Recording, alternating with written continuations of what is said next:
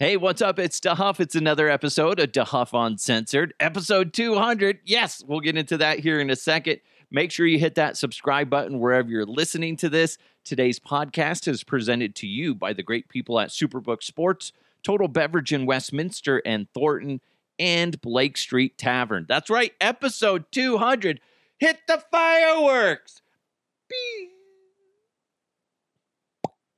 Oh, wow. That cost me $5,000. You're welcome.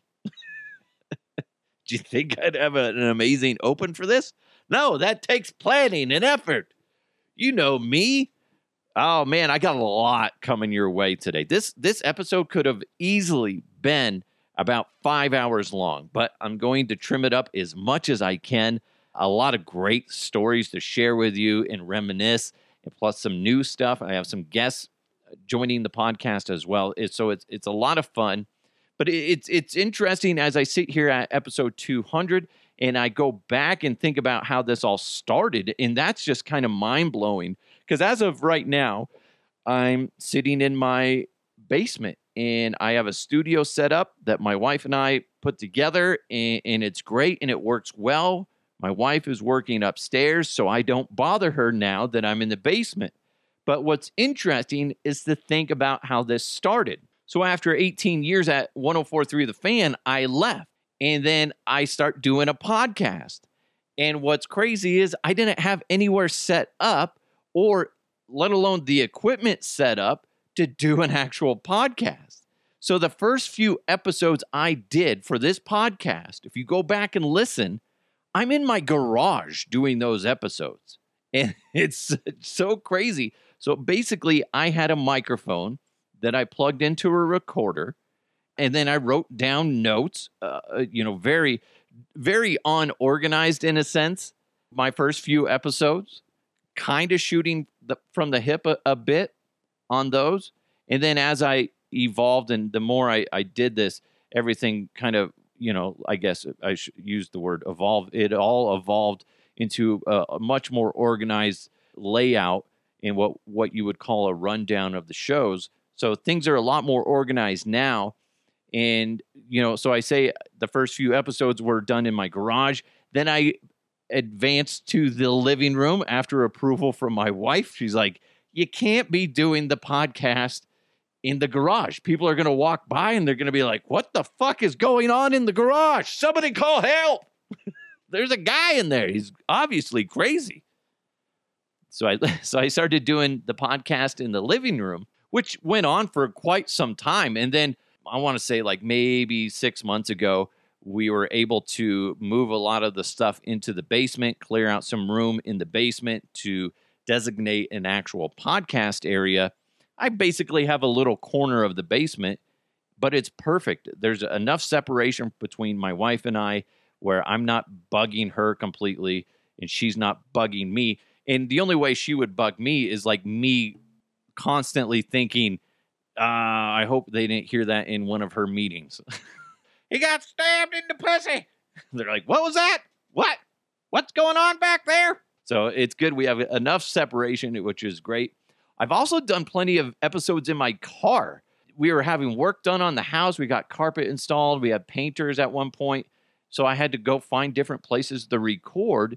And one time I was looking for a place. I found a a good spot at a Kohl's parking lot, and I'm on the side of Kohl's, not in the main parking lot, but like where the employees are. Then all of a sudden, I'm in the middle of my episode, and a dude just walks up in front of my car, pulls down his pants, and starts peeing on a tree right in front of me.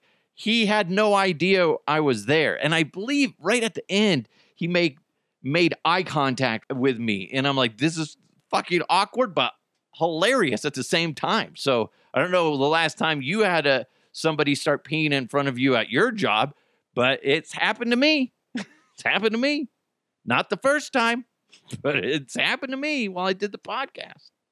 So that was interesting. There was that one time I did an episode in my wife's car because I couldn't find a place to record. And stupid me, it's hot outside and I start recording in her car because where it was located, it just made sense. But the problem is, it was so fucking hot. I was sweating so badly that the next morning, there was still like a little puddle of sweat on the floor uh, because she has those rubber mats in her car. The seat was still moist and it smelled like a nasty locker room in there. Yeah, that was the last time I was allowed to do that. not a not a smart idea to do that. But you know what? The show must go on, okay? The show must go on. I've had a lot of great sponsors through through this. It's it's it's insane, but one of my favorites is this one. Are you having trouble pleasuring that special someone in your life? Are you bringing a wet noodle to a bat fight? Then get hard with Steel Rooster. Your lover's going to be screaming cock a doodle doo all night long. Side effects of Steel Rooster include bloody stool, vomiting, headaches, diarrhea, odd desire to bake cakes, back pain, and turning into a flesh eating zombie. It's time to get hard with Steel Rooster. Don't ask your doctor about Steel Rooster. It's not real. If you think it's real, you're an idiot. Yeah, dummy. I thought it was funny. I was digging through all this stuff and I'm like, ooh, Steel Rooster. I remember that. We used to do that a lot when I worked with Scott Hastings and Alfred Williams. We do fake commercials all the time. I found one not too long ago, and it was something about like people that, you know, for upset stomachs. It was basically if you have diarrhea. I don't know. It was stupid. it was really dumb. It was really dumb. But hey, you know what? If if you're not trying to laugh in life, then what what the fuck are you doing? Have fun and, and laugh like this classic moment. Are you lonely? Is your body aching to be touched? Oh, yeah. Then you need the ultra realistic Scott DeHuff sex doll. Sex doll, sex doll. He'll tell you lame jokes to break the ice. Did you hear about the restaurant on the moon? Great food, no atmosphere. Do me. Then he'll turn up the heat with one of his many voices, including Cowboy. Go ahead, take off my pants so my giant balls can breathe. Ozzy DeHuff, you're quite the beaut.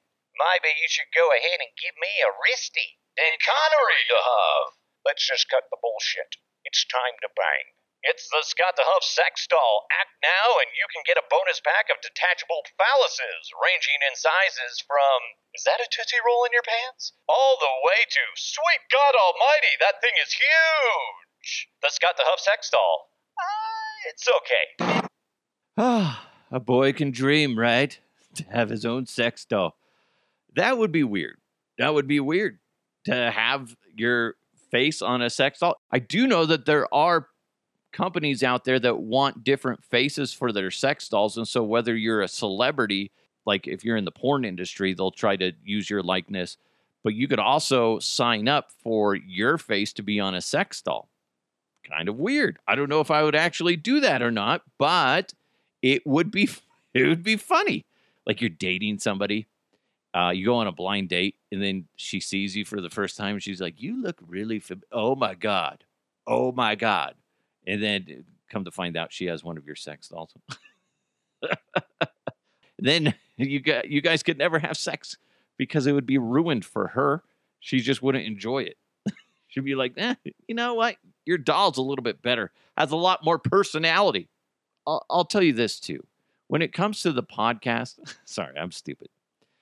I always try to dig deep for the stories and find as much information as I can. And sometimes I stumble upon stuff that nobody else has. Like when William Shatner went up in Blue Origin. Do you remember that? And I got audio that nobody else had. What's going on? I'm floating in space. Spock, we're uh, boldly going where only a few men have gone before. Hey, speaking of claiming to go only where a few men have gone before, I banged your mother last night, and I'm certain she's had more than a few men. Connery. Ah, you're welcome. That wasn't real audio. I know you thought it was, right until I just said that wasn't real audio. Totally fooled you. I did fool you guys. I did. no, I didn't. I didn't. I would like to think so. See, and that's the thing. Like when I was in radio, I used to love teasing people with, dude, we got this secret audio and nobody else has this. And then you kind of tease people along. And obviously it's fake, but how fucking hilarious is that? You're not expecting that. No. Connery. You son of a bitch. I asked you guys leading up to this episode to submit any great stories that you wanted shared or maybe some great moments. Well, this one comes in from Paul, and I double checked Paul's work on this, and he's 100% accurate with this, and it's a wild story. Paul wrote in, We were living in our old house in Northglenn. I was working from home, had the screen door open, and I heard a loud bang. I looked around and I didn't see anything of it. I had no idea what it was. Then I heard a plane had hit a house in Northglenn. It was only a few blocks away from us. Anyway, a friend of mine knew the pilot who walked away from the wreck. All that's fine and good, but the kicker to this whole story is that the pilot lived in the house six years before he crashed into it. what? So the guy is flying his plane and he has to make an emergency landing or he crashes or whatever, and he crashes into a home. The home that he used to live in six years prior. What the fuck is that shit? That's bizarre.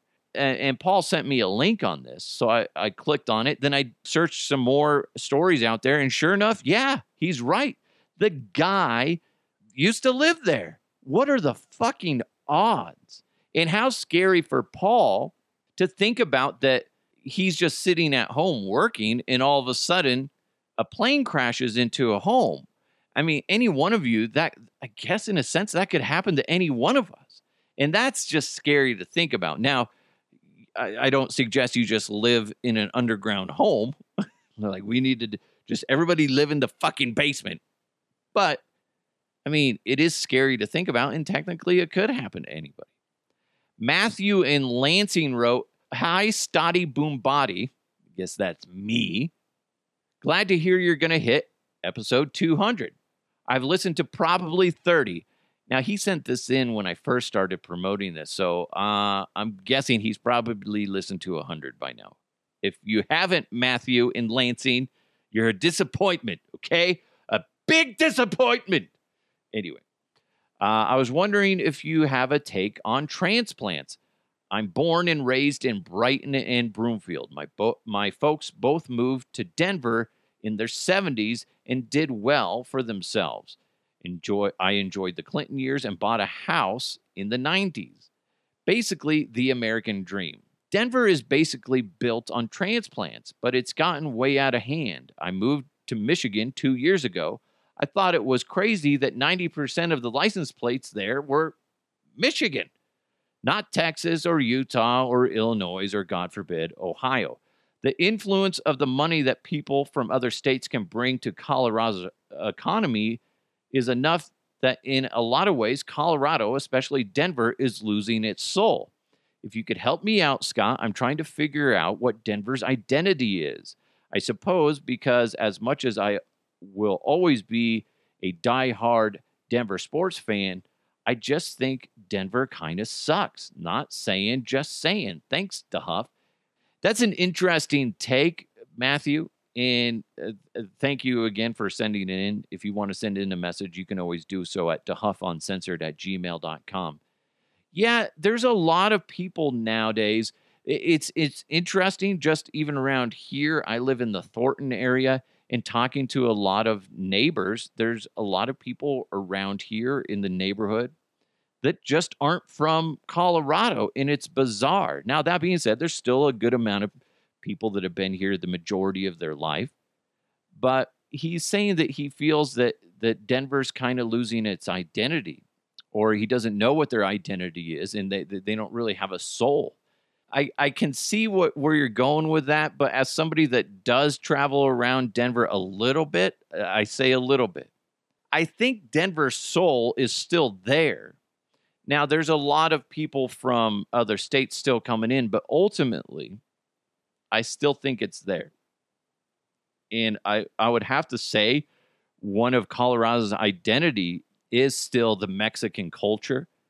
You go in, in any downtown area, there's a, a, a great community of Hispanics. You look at the restaurants down there, there's a lot of great restaurants. I know what you're saying when you say there's a lot of outside influence, but I, I know there's a lot of shit going on with Colorado because it's expanding and a lot of people want to be here. But I don't think it's quite lost its identity as of right now. It's a great place to live. There's a, a lot of amazing people out here. And like I said, the, the, the food is amazing. And just there's a lot of great people here. I don't know if I really answered that, but I don't I don't feel it's as bad as you think.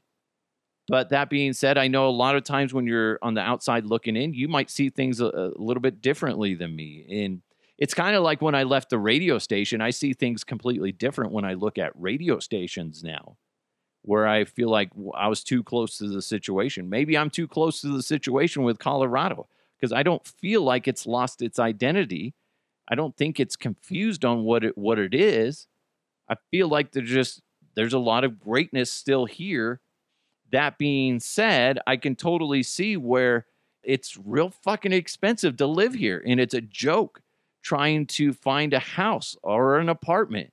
That's a whole nother conversation. Maybe one of these days when I get somebody like Kyle Clark on here or something, somebody that is competent to talk about that type of uh, conversation or have that type of conversation with us. I, I appreciate you sending that in. I don't think I answered it very well for you, but I, I like where Denver's at. I love the culture that Denver is. And I don't know. I, I fuck off. fuck off if you're mad that I didn't answer your story. Hey, speaking of great stories, I had Chad Brown on early on during the podcast. And Chad is a great storyteller, and I always knew that. And he's an interesting person. Chad Brown, being a former CU buff football player, just amazing football player, got drafted by the Steelers, played for the Steelers several years, played for the Seahawks, and then the Patriots. And I don't know if he played for anybody else, but he had an amazing football career. He was a great player. But he's also really into reptiles, snakes especially. And when I sat down with him, he told some great stories, one of which I'm going to play for you right here because it's so fucking good. Here's Chad Brown earlier on in the podcast. Later on in the trip, Cameron has been talking to me about uh, Cobra shows.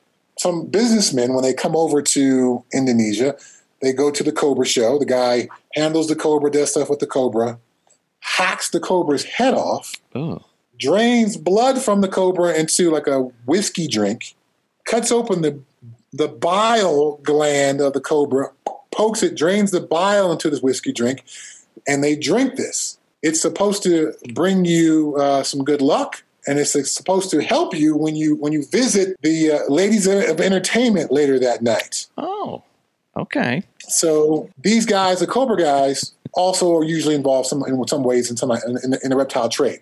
So they buy more than cobras. They may have some other snakes. So we want to go see all the other snakes. So I'm kind of interested in seeing the cobra show. I don't want to see a cobra die. Yeah. I'm not down yeah. for that.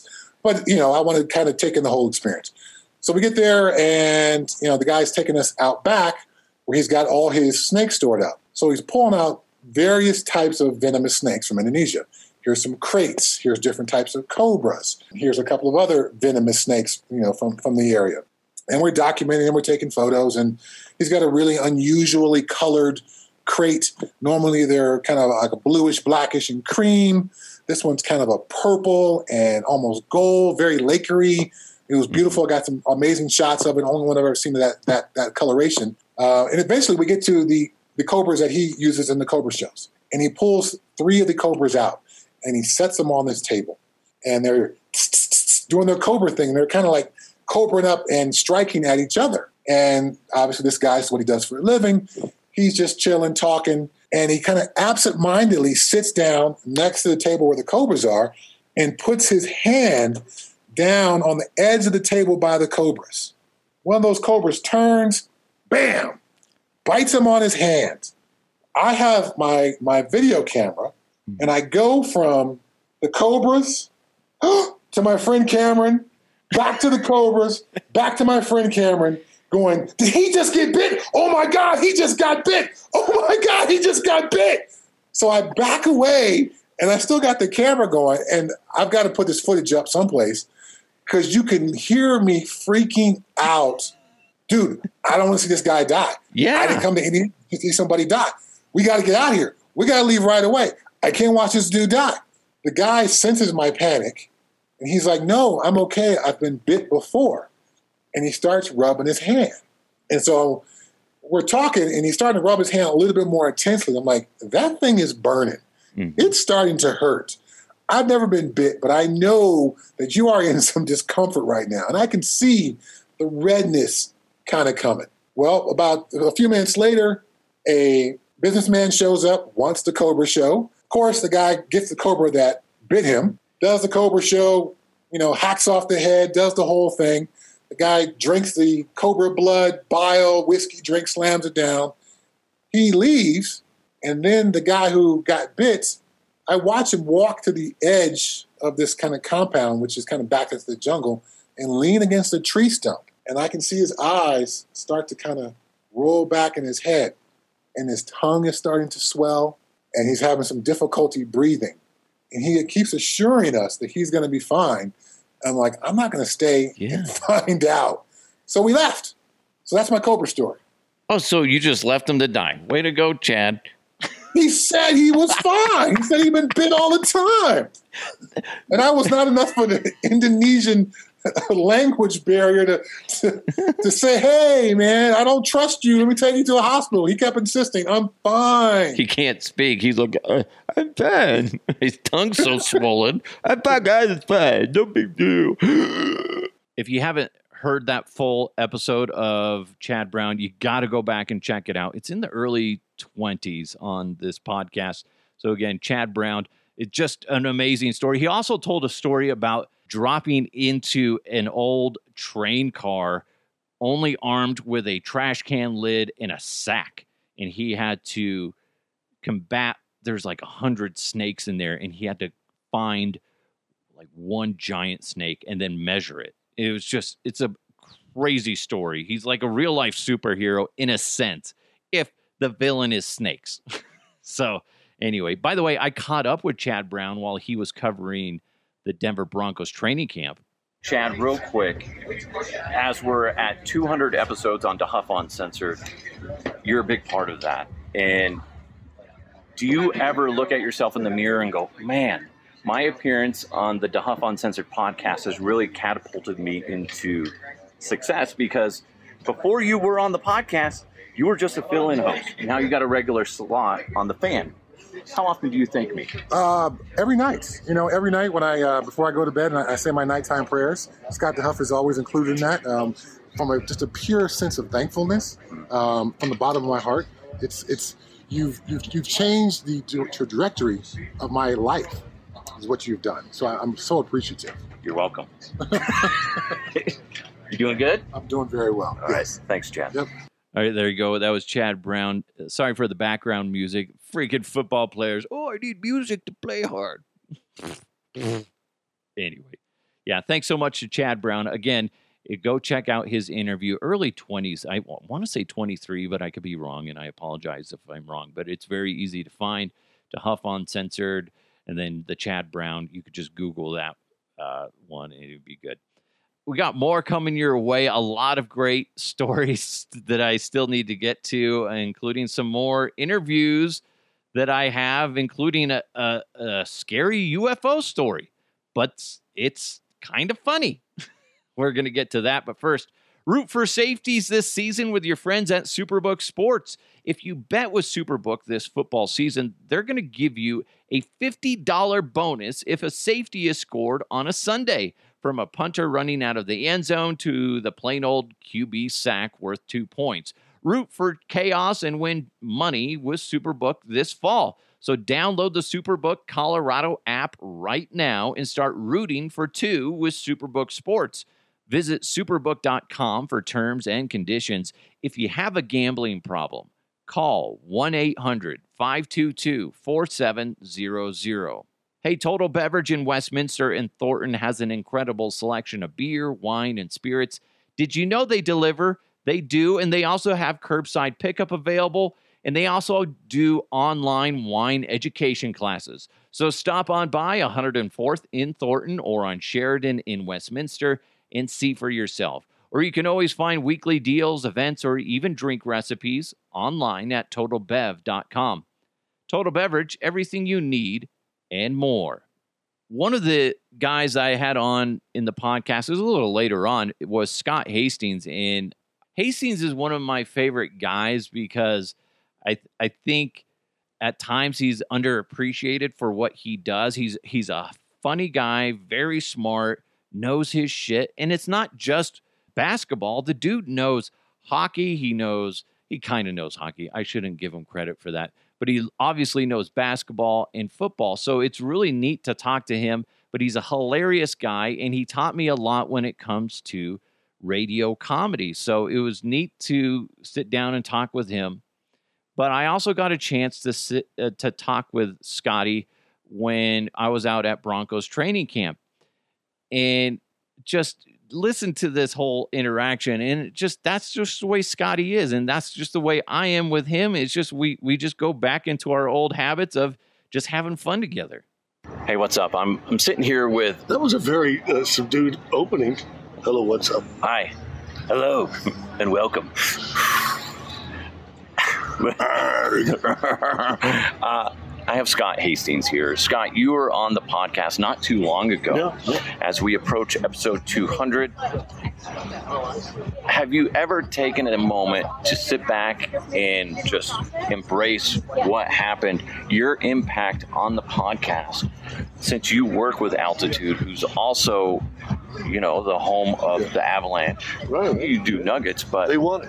they won the cup. Yeah. Are you able to sit back and realize the impact of you, the power of being on the podcast, and how that deflected onto the Avalanche, and that's what made them win the cup? Well, I think two things happened. I, I think they won the cup, and uh, Nancy Pelosi went to Taiwan, and it was all because of that one podcast. It was just kind of amazing stuff.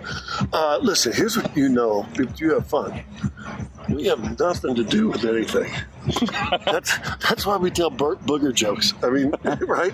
Uh, or penis jokes, Or, yes. or penis jokes, or or metrosexual DeHuff jokes, or whatever it might be. Do you do any of your characters on the show? I do. I do cowboy. I do Connery. I do Mama.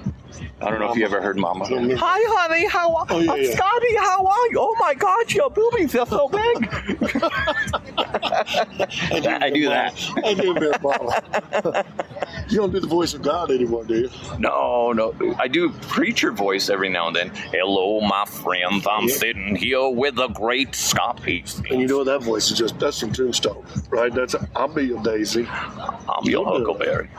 Why, Johnny Ringo, you look if someone's walked over your grave. All right, now we got to be honest with everybody. Hey, congratulations by 200. Oh. I Either know. That means it's a really significant and, uh, and, and a, a, a pat on the back for what you've achieved and been doing, or you're just bored as hell and keep putting out content and saying, "Yeah, listen, Let's let's talk about random stuff. let's talk about random stuff." Anyone else is interested? Hey, now let's show everybody what uh, you got me sitting, standing like this, I'm standing like this, so, so, so that we would. Otherwise, I can't even get you in frame. All right, there you go, Scott Hastings, everybody. I had him doing essentially the splits. His legs were out as far as they could, just be just so he could fit in the frame with me, because I did a video on that. And it's he was still taller than me, because Scott is six foot, six foot ten, depending on where you where you get his stats from. He says he's six ten. Some places say he's six eleven. But yeah, that was Scott Hastings. I love Scott Hastings. He's just a funny dude. The fucking music, man. I hate the music at Broncos training camp. It's fucking annoying. I asked Ryan Edwards to send me a video of like some f- uh, funny favorite moments with him and I when he and I used to work together. So Ryan, being a dick that he is, sent me a long fucking email with no video attached. God damn it, Ryan Edwards. Look at me. I'm on a successful show, Broncos Country Tonight on 850 KOA. Jesus, dick. Now you want me to read words? Are you kidding me? I'll try my best. This is what Ryan wrote. Well, the first thing that always comes to mind when I think back to our time at the fan was writing the metrosexual DeHuff bit with the, the award winning Mike and Scott show. The show was so much fun to work on because we got to do some of the goofiest things that I'm pretty sure we'd never get away with now on radio. He's 100% right on that one. Long distance dedications from Casey DeHuff were also classic, but tailgating tips with Metrosexual DeHuff is still by far my favorite. The specific one that jumps out was when we were writing about orange mocha frappuccinos, and you had to pretend like you were getting turned on by the thought of it, and suddenly you shouted, Finished! when reaching the climax of the beverage that and the other episode where you're you audibly made gagging sounds while talking about putting different kinds of hot dogs, brats, and kielbasa in your mouth still warms the cockles of my heart. My uncle would listen to the show, and one time he came up to me at a family gathering to tell me how funny he thought the heterosexual DeHuff was. I don't think I ever corrected him, and honestly, I don't know he would have understood what metrosexual was, anyways. Finally, because this story still comes up to this day, I think about the time I volunteered to call Rich Eisen because Hastings wanted to have him on. You were standing next to me laughing hysterically as Rich screamed curse words at me for calling his personal phone without going through the NFL network first. It certainly wasn't the last time I was screamed at while trying to book a guest, but it's the only time I can remember it happening while someone uh, someone else was in the room and of course laughing at me. Mostly though, you're still one of the best coworkers I've ever had, incredibly genuine, hardworking and ridiculously talented. I'll always be grateful you took me under your wing when I started here in 2009 and absolutely wouldn't still be working in this industry without your guidance and friendship Appreciate you letting me submit something for your 200th episode, and I wish you nothing but continued success moving forward. Ryan Edwards. Ryan, thank you so much. And while you wrote a fucking article about our our friendship and our work experience, I do truly appreciate that, Ryan. And I will say this real quick about Ryan. When I left the fan abruptly, and it took everybody off guard when I left. Right? Everybody. Ryan was the first person in the radio industry to call me. And he asked, not just like, dude, I can't believe you did that. He was just like, are you okay? Is everything okay? And he was a true, kind person, a great friend. So I, I truly thank Ryan for being there and being a supportive person in my life. And you know what? And and he he's always been a person that's that's been by my side and encouraging me to do more. And when he and I would work on those metrosexual DeHuff bits, yeah, we crossed some lines, but I couldn't have wrote that without him. And you know, and vice versa type of thing. We we worked well as a team. So it was really neat that we got to do that. And I have the audio somewhere. It's the best of Metrosexual DeHuff 2010. Metro. Never invite a lemon. People like Brett, I like to take pictures of my dong Favre, will just cause other people to want to leave due to him being old and the fact that he likes to take pictures of his wang. That's just gross. Ew. Metro. Now, if you want to spice things up, and I always suggest that you do, you'll eventually need to take your party up to the next level. May I suggest my favorite drink Bailey's Irish Cream, Gold Tequila, Coconut Rum, and Purple Tang? It may be hard to find, but that Purple Tang is worth the journey. I call this drink Barney's Crotch. That's right, that's named after my best friend Barney, whom I met at Curves last week. Now, Barney's crotch must be sipped with a straw, no exceptions. Metro. Now, if you're shaving down there, I prefer going with something I like to call the Bob Ross. You need places for the little birds to sit. Little birds gotta have a place to put their foots. I love him. Psst, you're just gonna make it bushy. That's it. Metro. This is a perfect opportunity to clean your grill and Weenie Rotisserie. of course, you could do this the manly way and break out the push broom and garden hose. Look at me, I'm a man. Grrr. But in my experience of removing sausage juice or grease, whatever you want to call it, I find using a ripe lemon and soft head toothbrush does the trick. Metro. I snuck behind enemy lines and swapped out his iPod Shuffle with my workout buddies, Richard Simmons. I have 450 pair of dolphin shorts from the 80s. Good luck getting people to eat your sausage while they're sweating to the oldies. Um, hey, Huff, uh, sorry, man, you can't put that in there. That would be offensive. What? Are you serious? Gosh, dang it. That was over the line. All right, all right. I'll pull it out. Metro. If you want to spice it up, and I always suggest you do, there's a great shop on Broadway that sells vibrating glow sticks. Although, buyer beware. Mike Evans chipped his tooth on one last year, so be careful. Metro.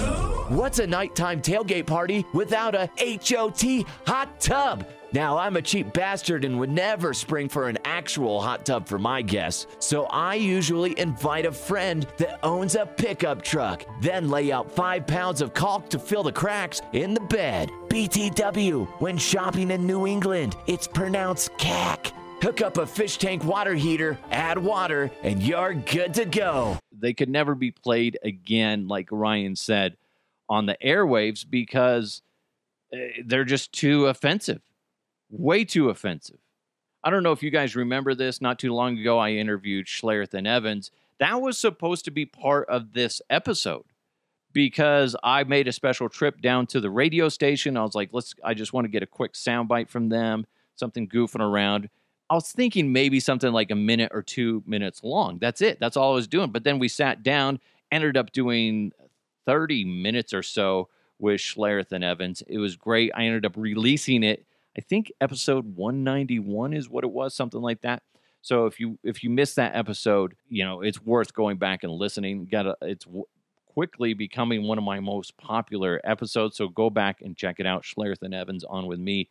But I do want to play a sound bite. This is what didn't make it to the podcast, but it kind of gives you an insight of what you have to deal with when you have talent. All right, you guys ready? Yeah. Yeah. Do I have absolutely. your attention?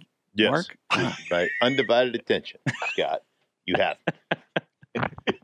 I had to force him to turn put his phone down. He was sitting there dicking around on his phone. Schlereth was like, "Come on, dude, really, really, Mark?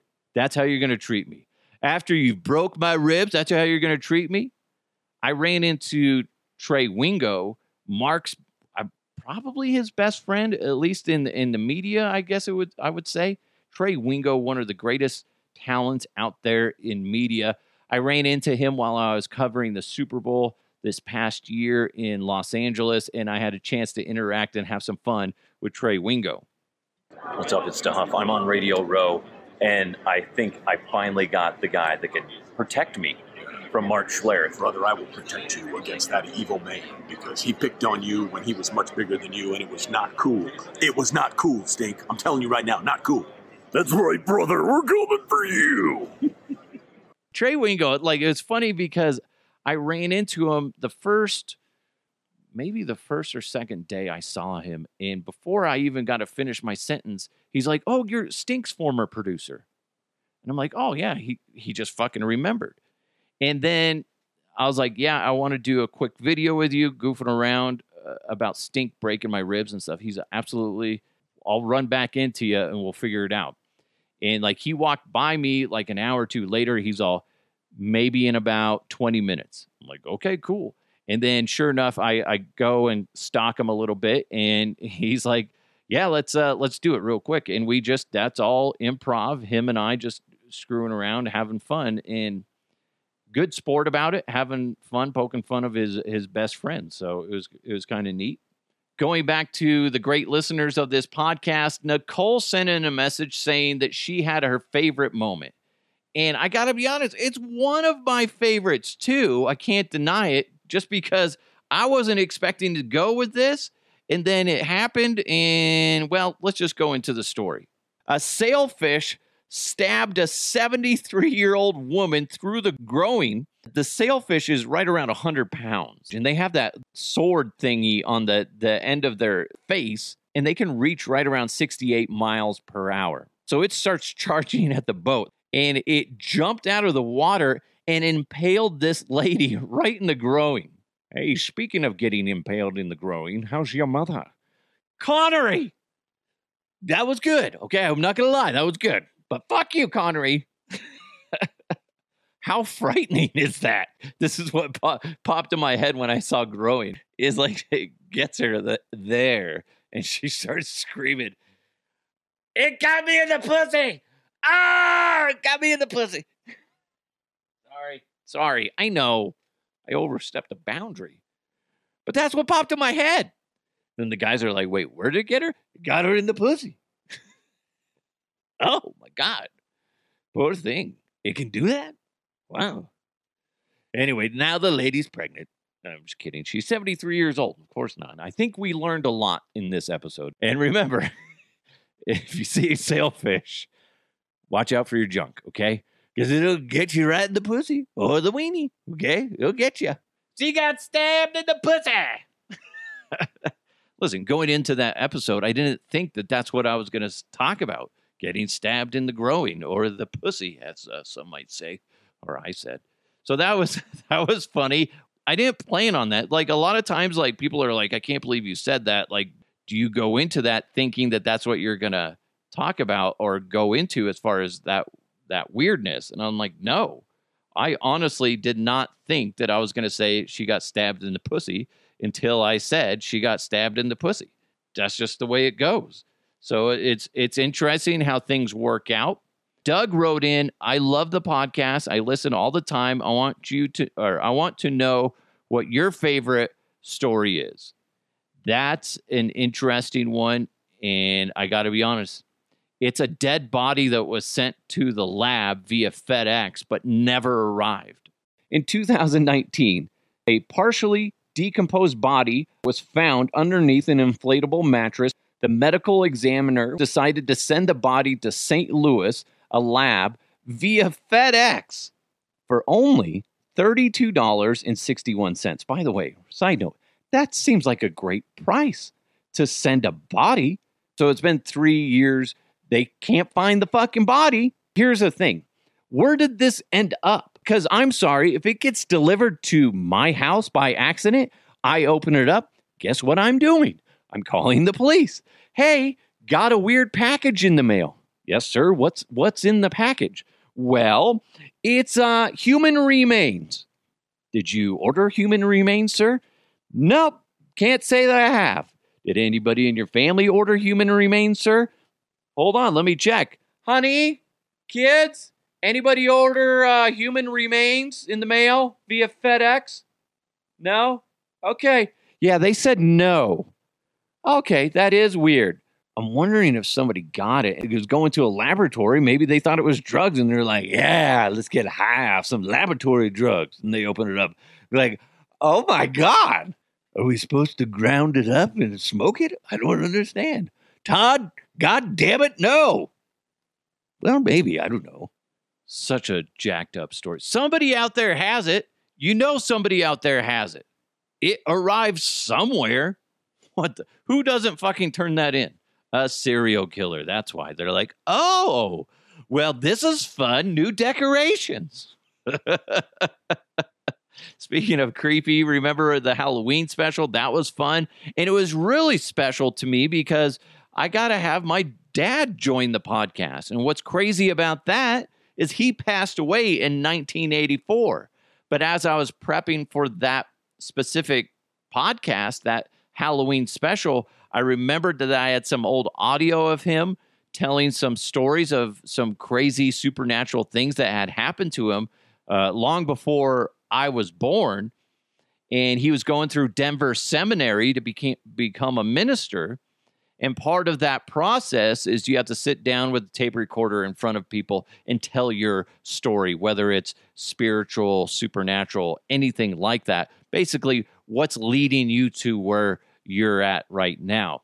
So here's my dad sharing a story of some craziness that happened a long time ago. Some of the experiences that I went through that I did not talk about in New Hampshire, I had uh, an empty house experience that scared me to the point where, and it sounds funny, but I was so scared. I got out into the truck.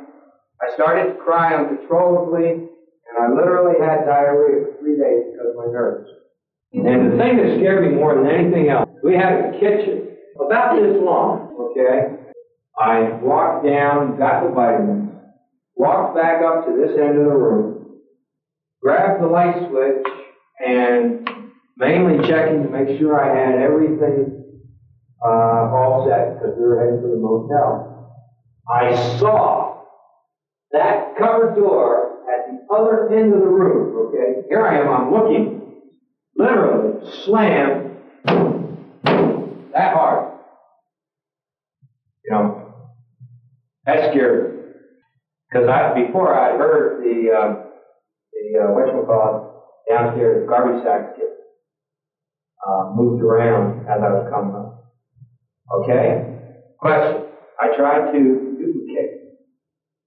I tried to duplicate closing the door hard, closing the door soft, closing the door, walking to the other end of the kitchen. I did how many days? I worked on for days. I could not duplicate. One of the other great episodes out there was the Mysteries of DIA episode. That one, I believe, is in my top three all time most listened to podcast. If you haven't done it, go check it out. I believe it's episode 41. Go 41. Gee, I'm so bad at this. Episode 42, I believe.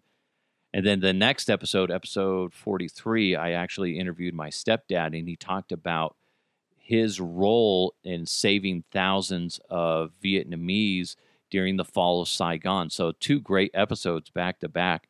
But ultimately, the one I get a lot of people talking about is the mysteries of DIA because it was just is really interesting. And I got to sit down with somebody that works out there, and they talked about all these uh, conspiracy theories that are out there.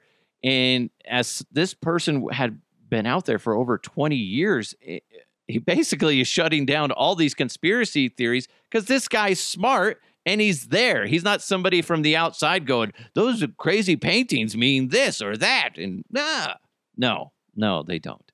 So that's a great episode to go listen to. But this is one of my favorite sound bites from a guest of all time. I have not seen the veins on its anus, but definitely something I'm going to have to take a look at when I go in uh, one of these days.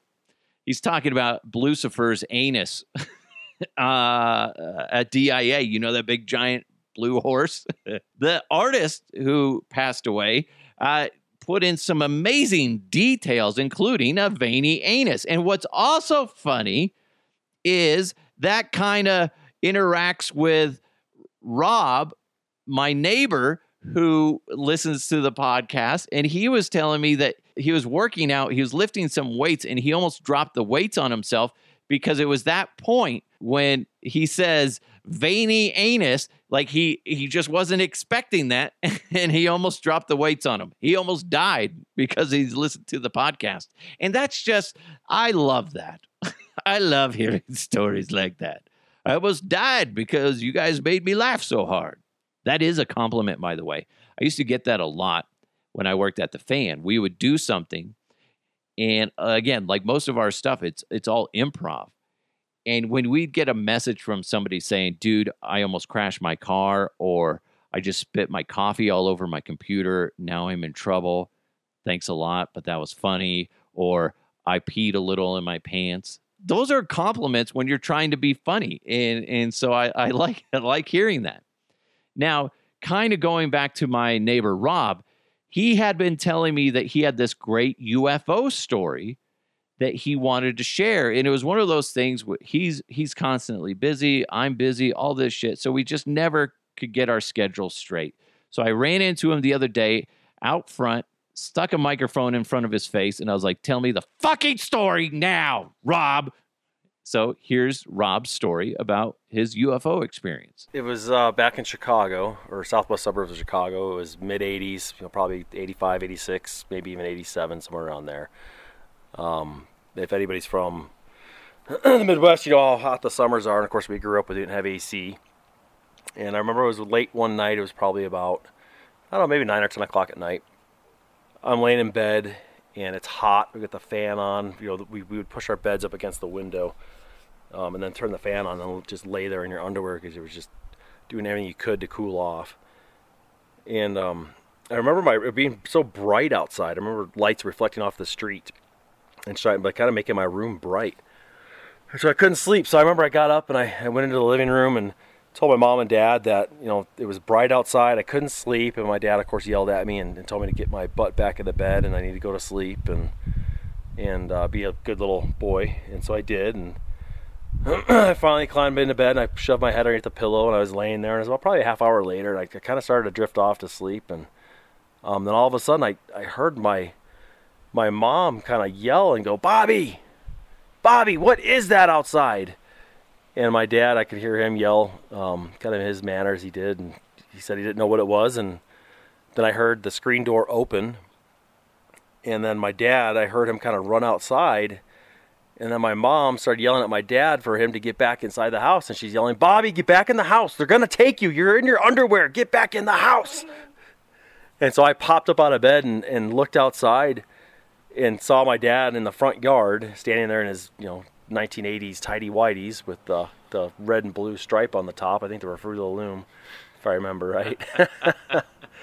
um, and I remember I got up and I ran into the living room and, and my mom yelled at me and told me to get back inside and get back into bed and, and close my window and, and um, shut my door. And of course I was not going to do that because it was 100 degrees outside plus, you know, 90 something humidity or 90 something percent humidity. And uh, so I looked out the window and there was these three bright lights that formed kind of a triangle up in the sky a few blocks kind of away from our house. We had a cornfield that backed up to kind of where we lived and uh, this object just moved. It just started coming towards us, and it just hovered over the top of our house. And then all of a sudden, another one appeared, and that one did the same thing. It just floated on by. No, no there wasn't a single noise. There was nothing. It was just three bright lights, and it was form, you know, in the formation of a pyramid or a triangle. And as that second one passed over, then a third one appeared and passed over, and then a fourth one appeared and passed over, and then I think maybe a fifth one hit and it was gone, never to be seen again, and that was it. And I just never, I'll never forget though my dad standing out in the front yard in Chicago in his or southwest suburbs of Chicago in his underwear, while my mom's screaming and yelling frantically that they're gonna take him. Um, so yeah, that that's my that's my my UFO story. Thanks so much to Rob with that story. That, that'd be funny though. That would be my luck if if there was a UFO. I'd be like naked, or I'd be going to the bathroom, and then I'd just have to like run outside. People are, oh my god, that that's an alien. Yeah, but look at that guy. That's disgusting. this, does he even have a penis? Is his penis scared? Oh, shut up, guys. You're mean. Ah. This comes in from Mike R. The only thought I've had about your 200th episode is an audio montage for all your best audio sound bites. Uh, a montage of inappropriate audio layered over music and of some sort. Uh, it, it, would be a, a, laugh at that. I uh, can't really say that I have a moment that stands out above the rest. Just keep up the good work. Uh, yeah, I'm not going to do that. That's a lot of work, Mike. Are you kidding me? Fuck, man. Do you know how long it took me just to get all the sound from this shit? Are you kidding me? Are you fucking kidding me? No, I seriously, I wanted to do it, but I didn't. But I will play you this audio about yoga pants. My wife suggested this one. And I got to be honest, I completely disagree with her. She said yoga pants need to stop. Yeah, I know. I couldn't, uh, you know, disagree more. I imagine they're super comfortable. And let's be honest, women, you wear those, and guys are going to be constantly checking you out. Yes, they do. I know it's inappropriate. I'm not saying I do it, it's all the other guys. Maybe I'll start wearing them. oh my God, that would be hilarious. And not tell my wife and just show up. Hey, ready to go to the store? Do you have an old Tootsie Roll in your pants, Scott? No, leave me alone. That's a bad image. I'm sorry. I did that to you. Now you have that weird, awkward image of your in your head of me doing the podcast wearing yoga pants. I'm so sorry. Uh, my wife hates that clip because I misunderstood her. She didn't say there's anything wrong with yoga pants. I just, that's what I went with. And uh, she's like, I didn't say there's anything wrong with yoga pants. Listen, neither do I. But let's just be honest. It worked for the bit. It did. So back off, honey. Back off. Hey, real quick, I do want to say a special thanks, and, and I'm definitely going to start with my wife, Brandy. She is, you know, the reason why I'm able to do this is she's very supportive, and she's always been my biggest, like I said, supporter when it comes to doing what I need to do. So I want to say thanks to her. I love her, and the person that reached out to me and said that he would be more than willing to help and see where we can take this is Nate Lundy. He leads the way over at Mile High Sports and, of course, Mile High Life. Nate Lundy and the crew at, at those places are just phenomenal, and I, I'm so thankful to have their support and be alongside them. So, thanks to them. And if you haven't checked out Mile High Life, you got to do it. Just you can find them on Facebook, Instagram, stuff like that. They got a lot of really cool stuff going on. I also want to say thanks to my brother Chris and his family out in Australia. Even though it's long distance, he was he's been there encouraging me the whole way through. And as somebody that's is taking a leap in order to ch- uh, achieve success, you know, he's somebody good to to whisper in my ear every now and then, be like, dude, if you want to achieve success, sometimes you just gotta break free from what you're doing and, and, take a risk. And that's what he did. And that's what I'm doing. And right now it's paying off. So also want to say thanks to my mom and my stepdad. But ultimately, I want to thank all of you guys. You guys are amazing. The, how much you guys interact with me on the podcast is amazing, whether it's via email or social media. You guys are phenomenal. And, and, there's a lot of people in the media that have been supporting me as well. James Merilatt, of course, Mark Schlereth, Mike Evans, Raj Sharon, the the boss over at 104.3 The Fan. Let's see, Sandy Clough, Alfred Williams. Uh, the the list goes on and on. Cecil Lammey, Nick Ferguson, and uh, although he's not over at the Fan anymore, I'm supposed to get Nick on, but he hasn't returned my text. The fuck, Nick? The Fuck. And Chad Brown, of course. There's so many great people. Geez, uh, Brandon Stokley, Zach By, so many people. Even Brandon Krisztal. Brandon's a little shit sometimes, but I, I, I respect him and he's a great guy. Uh, so thanks so much to all of you guys. Susie Wargin. Oh my God. See, I could keep going and keep going. There's just so many people out there. Benny Bash. Benny's over uh, at KBPI South, and he's just a great supporter of mine, o- always uh, talking to me on social media in regards to my videos. If you haven't checked out any of my great videos, just uh, go to any social media site, search in, search DeHuff. Usually it's DeHuff Podcast, something like that, depending. Yeah. There is somebody that has my old Instagram account basically the the only Instagram account that you need to know right now is DeHuff Uncensored. That's my podcast handle. So go check that out. DeHuff Uncensored. Thank you guys so much. Thanks so much for listening. Make sure you hit that subscribe button. Give it a nice review, five stars, or I will hunt you down. I'm not kidding. Anyway, thanks so much to Superbook Sports, Blake Street Tavern, Total Beverage in Westminster and Thornton, uh, Veritas Fine Cannabis. Go check all those places out because they are helping me stay afloat and helping make this podcast succeed.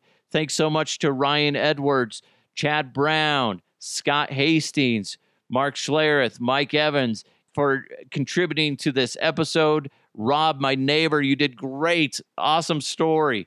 Thank you guys so much. Let's continue to try to be happy and bring happiness to others. Let's keep moving forward. Let's be kind, smile, all that shit. And if if you don't want to be happy in life, go eat a bag of dicks, okay? There you go. There you go. Eat a bag of dicks. You're welcome. Thank you guys so much. Hopefully, you laughed in this episode. Let's keep moving forward. I'll talk to you next time.